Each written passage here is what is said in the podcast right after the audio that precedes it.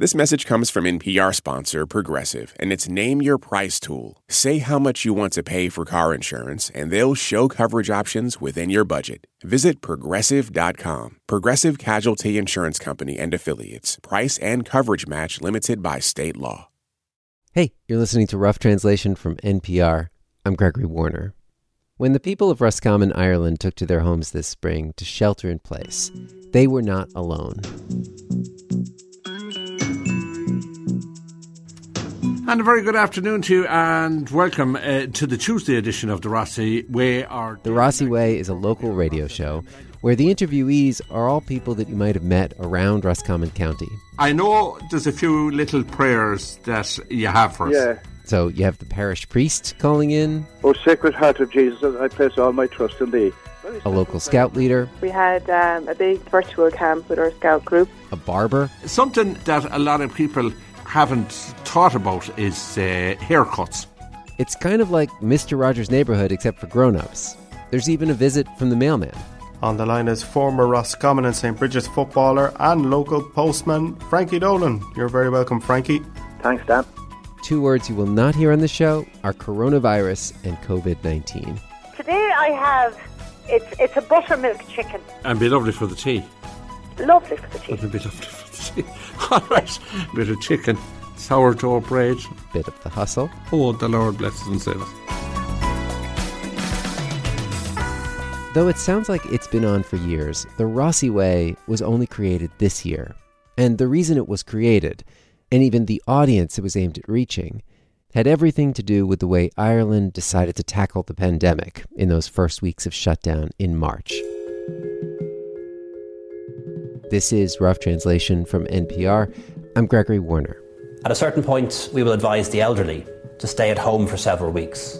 When the government of Ireland announced their lockdown in March, they made a special guideline for anyone who was immunocompromised or age 70 or over. If you were in that group, then you were asked to stay in your home and not to leave, ever, even to buy groceries or just to take a walk. We call it cocooning, and it will save many lives, particularly the lives of the most vulnerable. cocooning. So staying in a silky coating of care within their home. And I didn't have any say in this minding because I'm still feeling great, I'm still feeling healthy, and you seem to be thinking to yourself, oh my God, I'm being minded before my time. The dividing line that this drew between those over 70 and those under, it would change this place and these people in ways that they hope will last. It's brought about something in Irish society that has been missing for a long time. The rest of that story when Rough Translation returns.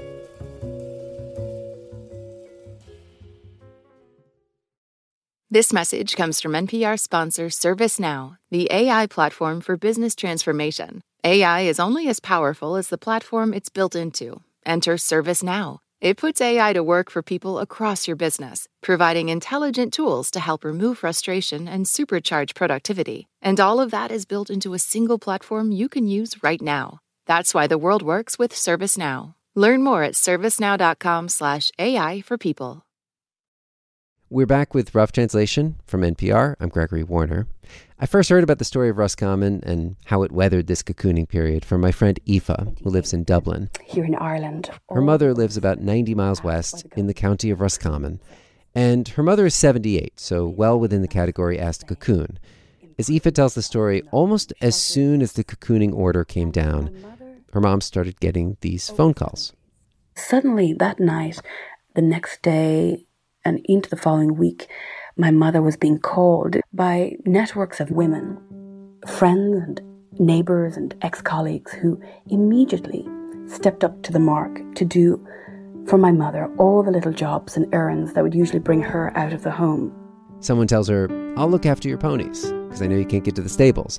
Another offers to go to the post office for her. And I, I, I get fish every Friday, so I'm going to add extra salmon cutlets, if that's what you'd like. It was, it was very specific. So it wasn't a kind of a generalized ask, did you need help? It was like her whole daily schedule had been discussed and divvied up in advance by neighbors who, at least some of them, she didn't even know that well. You know, even in terms of one neighbor who, again, she would not have been in touch with that often, offered to come by and start the car every few days and just take it for a little spin to keep the engine running.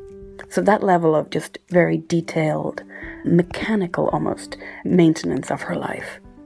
How'd she feel knowing that all the things that she had done outside were now going to be taken over by neighbors?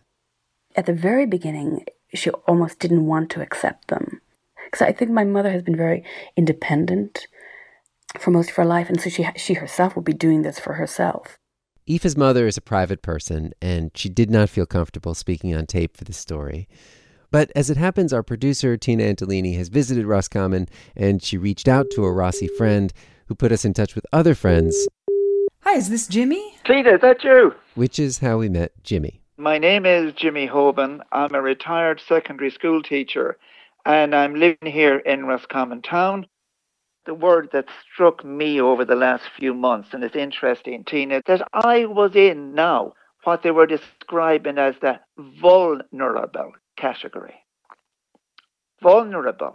Jimmy moved here in 1974, which by Roscommon standards does not make him a native, but he's not quite a blow in, an outsider. So you could safely say at this stage, I've got the Roscommon visa. There's no problem. I mean, yeah, I have settled in, yes. For Jimmy, the plunge into vulnerability was as sudden and surprising as it was for Aoife's mom. One day he was living a busy, retired life. Very energetic, thank God, health wise, very active in this, that, and the other. I'm involved as a solstice choir. The Solstice Choir has done shows across Ireland. Uh, there's about 120 of us in this solstice choir, as we call it. But now that he was cocooning, those same choir members whom he'd seen as contemporaries started sending him offers of help. Whether it was picking up, going to a pharmacist, uh, going to a shop, and suddenly you started thinking, oh my God, yes, I'm actually older than I think. I'm actually older than I feel. I'm gone into a category where people are kind of contacting me to see can they get things for me? Can we look after you? It was amazing. It was it's a change of mindset. Suddenly, basically, to a certain extent, I mean, to say people have all kind of gathered round at you, pointed a finger and said, You're vulnerable, you're old, you need minding. And you think to yourself, ah, oh, sweet Jesus, no, how could this have happened overnight? It's nearly like a disclosure of your age. Kathleen Shanagher is 52 years old and one of the elected county councillors of Roscommon. They say a woman should never tell you her age, but suddenly she's not seen out and you're going, well, now she's over 70. I never thought she was 70. Did you, does she look like she's 70 or he does? oh, well, he does. Sure, look at the gut of him, but herself, didn't she keep herself? Roscommon is the kind of place that can seem like it's from another era like the 700 year old Roscommon Castle in one of the public parks. But it's modern enough that people have busy lives, they have their friends and their social groups, but they may not actually know their neighbors. And a lot of the traditions that once kept people connected, they've gone away. The postman years ago would go up and into a house and probably chat, How are you, Tommy? and have a cup of tea. And at Christmas, he'd have so many whiskies, he mightn't even be able to cycle the bicycle. But everything now is all so streamlined and time conscious and deadlines that the older people that are living at the bottom of the lane that would have the postman coming up were asked to put a post box. Forget about whiskies with Tommy. The postman doesn't even go near Tommy's door. Like in America, you know the way you have your post box. Now in Ireland here, if you drive along the laneways, people now have their post box at the end of the lane because it's all about time. As an elected official, it's almost Kathleen's job to be a bit of a Roscommon booster. But talking to her, you get the sense that long before she held office, she loved this place more than the average Rossi. You see, I'm the type of person that I prefer to be helping out and doing it. You know, there's very few times I go somewhere that I don't end up pouring the tea or making the sandwiches and, you know, kind of just getting in on it. Every year, you'd find her in a reflective orange vest directing other volunteers at the annual Roscommon Lamb Festival. And Kathleen was the first woman president of the Roscommon Lions Club. she led Roscommon Town to multiple regional gold medals in the national Tidy Towns competition. Yes, and indeed, when you're going around to meetings, you usually meet the same people. The poor tired souls were wheeled out, but you're look at nobody forces us. We attend and we do the work, and you just, it's great. Kathleen had been resolved to be part of a small but smiling minority of civic volunteers infusing the town with community spirit. And then came coronavirus. This March, she was home watching television and she saw the announcement about the lockdown and that people aged 70 or over must cocoon.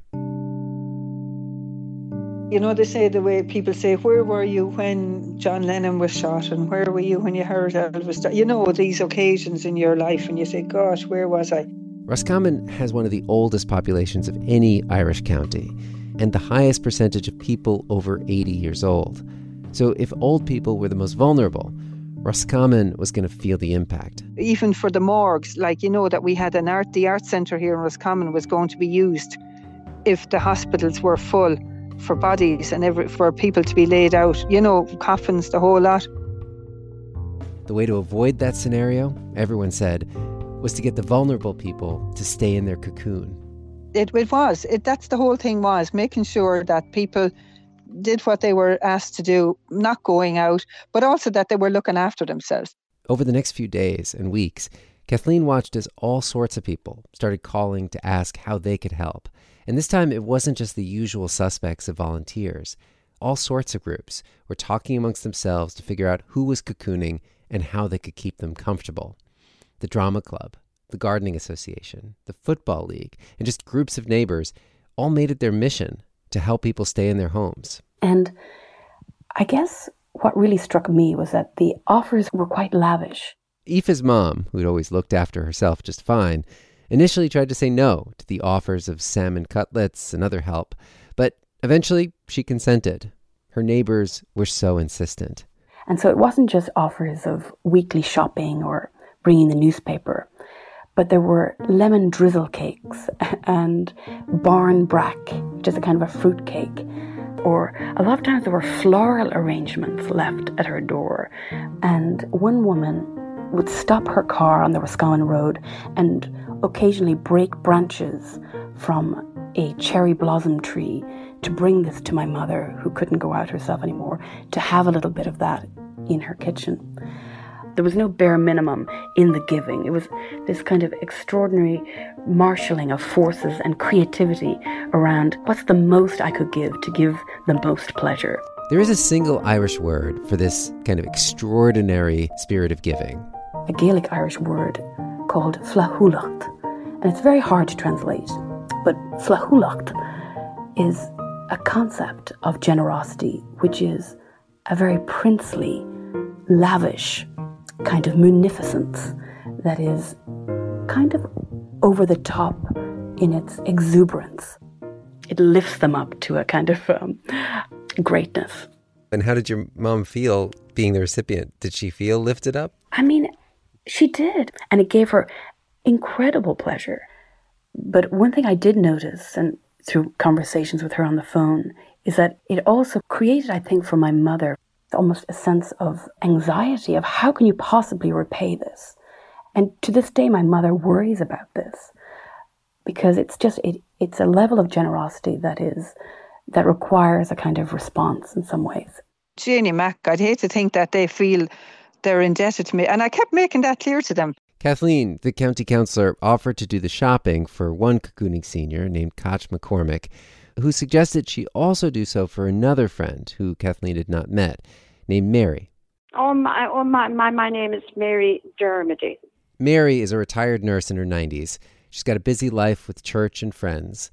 But when she got the news about cocooning, her first thought was that she did not want to call any of those friends for help. Well, like, I, I could have friends, but, you know, you don't like kind of, eh, you know, asking them either, you know, because every, everyone is likes their independence. Oh, Kathleen, that's the way she'd say to me. I hate now, Mary. We're after having this conversation. We're not again. I have to go shopping anyway. Kathleen had to persuade Mary to let her do her shopping. One shopping list and two shopping lists and three shopping lists in the one shop. There's no problem. I said, Mary, there's no problem. And I said, but you're Mary, if they have it in the shop, I'll get it. So I said, be specific. I, I should tell her to get sardines in brine. Sardines in brine, is it B E I I? I? I didn't want them in tomato sauce, you know, or whatever else. I was like, oh my God, how, what, where are they? And, you know, little things, blueberries. Like, I never bought blueberries in my life. And it's like, no wonder Mary looks so well for 90. She eats so healthy. I never bought one sweet thing. I used to keep saying, Would you like a bar of chocolate? Oh, no, no, no. And I was thinking, really, macros. You know, it's, it's gaslight. You know, it's just, you get to know people's diet. It was as if cocooning had turned the town's older population into a public project where people would say, You get this person, I'll take that one. The needs of each one distributed among a bigger group of people than their immediate friends. And even the post office got involved. Now, during the COVID, the postman was asked, Please go up the laneway. And not only with the post, but ask, Would any shopping be required? Collect messages. So it, the whole thing has gone back to what it was previously. No more driving by the postbox to pick up your mail and drive on. Now, if you were cocooning, the postal worker would come up to your lane and maybe even peek in your window just to see how you were getting on. Even if he just tapped on the window and got a smile and a wave, he knew that people, that person living in the house was still okay, you know, that they weren't sick or anything. I was looking at Facebook there a few weeks ago, noticed a post from yourself just highlighting some of the services on offer from postmen and women across the county. Just fill me in. Yeah, it's um. So you remember the community radio show, The Rossi Way, where Frankie Dolan, the postman, also a former footballer, is interviewed. He's there to tell people that when he's at your front porch, you can ask him a favor. If they ever need anything at all, just to leave a leave a note in the letterbox or where I see it, and uh, just let me know what they need, and there'll be no problem picking it up for them and giving it to them the next day. Perfect. That's Frankie Dolan, postman. Um, Much like Mr. Rogers' Neighborhood was created to take the scariest feelings of childhood and make them manageable, the Rossi Way attempted to take something as claustrophobic and disorienting as cocooning and make it feel cozy. Okay, here we go. As Kathleen Shanagher puts it, the Rossi Way was about introducing the town to each other, on the theory that if you know your neighbors, it's easier to ask them for help. Some people find it very difficult to admit that they need help because they're probably too proud. They don't want people to know their business. Great stuff as always, Fiona. In other words, there seems to be a feeling look, at this is bigger than any one of us. We're all in this together and we all have to pull together. Do you understand? Jimmy Hoban never got over the weird feeling of being in the vulnerable category.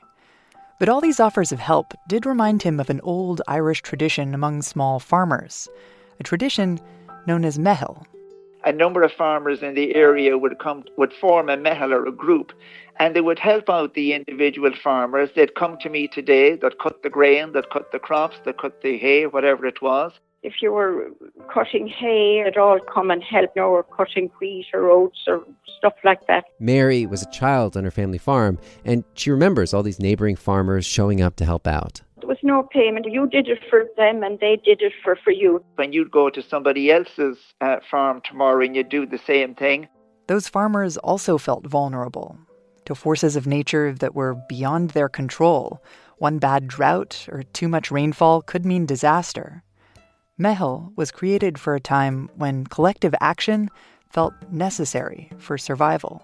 I suppose as society moves on and we all become very, very, very, very busy, you kind of, you know, you, you lose that a little bit. And then came the pandemic, another overwhelming force of nature that seemed bigger than everyone. And uh, I had an incredible feeling of this meitheal of these people, you know, helping out and it's not even just helping out. It's not just maybe bringing something to your door. It's the fact that somebody would take the time to ring you, mm-hmm. to find out and ask you how you are. You know, and even though you mightn't want them to do something, you felt good afterwards that they'd kind of offer their services, you know? Hello to Granny Joan in St. Catherine's Ward in the Sacred Heart Home. That's from all the Connachtons. You're very welcome along. Hope you're enjoying the show. If the Rossi way sounds like something out of the past, that's intentional. Everything about it, down to the theme song, is meant to resurrect the feel of an earlier era. But Kathleen says this wasn't about nostalgia for the past, but about securing the future. I mean, that's the way I'm thinking. I'm thinking, you know what, now, this is our town, this is where I'm living if I'm going to be living here for the rest of my days, well, then I would like to think that down the road when I'm 70, if I was in a crisis or I needed somebody to do something, that people would help. Kathleen is not expecting payback from the people she helps. She'd hate to think that they feel indebted. But the people she does hope might reciprocate are the Rossis younger than she is now, who might go above and beyond for her when she's on the other side of that age line we have to think what what is it going to be like? We we're we're improving it. If we have to be selfish and say, well, what would I like to see? The Rossi Way ended its run as an interview show on June 26th. They didn't need to keep Rossis in touch with each other anymore. Cocooning was over. This morning was the first morning that the cafes were opened. We went out and had and had coffee, and it was like Freedom, Freedom Day. Mary Dermody celebrated with coffee, no cake. I asked her, was there anything she might miss about cocooning? Or maybe about the good neighborliness of the cocooning days? No, I'll go back again to all the things that I used to do. And as for Aoife's mom, she cracked open the cocoon a little bit early. On the night before the official lifting of the restrictions, my mother got a call from a friend of hers who said she was on her way out to her. This is a friend who was over 70. And suddenly the two old friends saw each other for the first time in a long time, and they sat in the garden and had some of this lemon drizzle cake that seems to be offered now on all these gifts, on all these visits. And while they were there, they got a call from another one of their over 70s friends who also came by. The three friends shared stories about a mutual friend who had died during the cocooning period. And they talked about what they would do first when they left the house. They'd had enough sacrificing and following the rules. They were ready to have their lives back. And so I think for them it was a very symbolic moment in which I suppose they felt, after all the grief and all the anxiety of the six weeks, they they felt, you know, a, a lift. They felt young again, I suppose.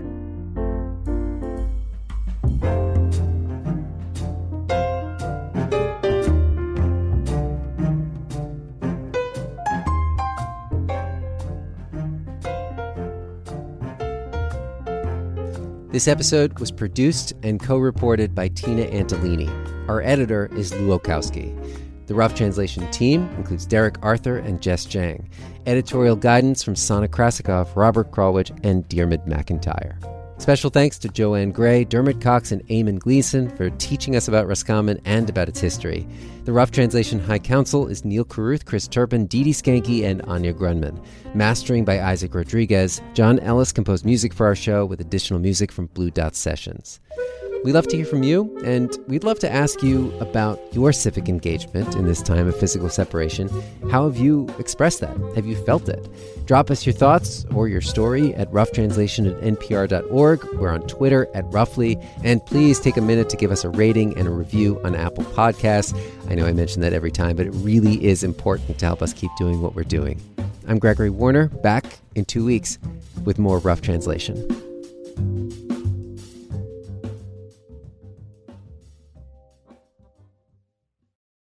Jasmine Morris here from the StoryCorps podcast. Our latest season is called My Way stories of people who found a rhythm all their own and marched to it throughout their lives. Consequences and other people's opinions be damned. You won't believe the courage and audacity in these stories. Hear them on the StoryCorps podcast from NPR. Okay, close your eyes for a second. Now imagine you're on your dream vacation no work calls to answer, no text messages to respond to, just your suitcase and an opportunity. The opportunity to just take yourself out of your routine and travel deeper. How to actually take that dream trip. That's on the Life Kit podcast from NPR. Taylor Swift has dropped a new album. She is the biggest pop star in the world, and everything she does makes news. I gasped. I was like, oh my God, I've been there, and you can identify with it. For a breakdown of Taylor Swift and her new album, The Tortured Poets Department, listen to the Pop Culture Happy Hour podcast from NPR. These days, Chelsea Handler tries to keep her and her friends' white privilege in check. She starts like really getting weepy, and I was like, "Well, what what are you doing right now? You just said you read White Fragility. You cannot talk about reading White Can't cry. Fragility and start to cry." Comedian Chelsea Handler on white privilege and a new book. Listen to It's Been a Minute from NPR. This message comes from NPR sponsor Capital One. With the Spark Cash Plus card, you earn unlimited 2% cash back on every purchase for your business. Find out more at CapitalOne.com slash SparkCashPlus. Terms and conditions apply. This message comes from NPR sponsor Mass Mutual. The Financial Educators Council says 39% of Americans don't have someone to go to for financial advice, but you can plan for the short and long term with someone backed by 170 years of financial expertise at massmutual.com. On NPR's Throughline, we cannot function for 24 hours without cobalt because it's in our smartphone, our tablet, our laptop. And as a consequence, the lives of the people living in that part of the Congo descended into just a catastrophe. find NPR's Throughline wherever you get your podcasts.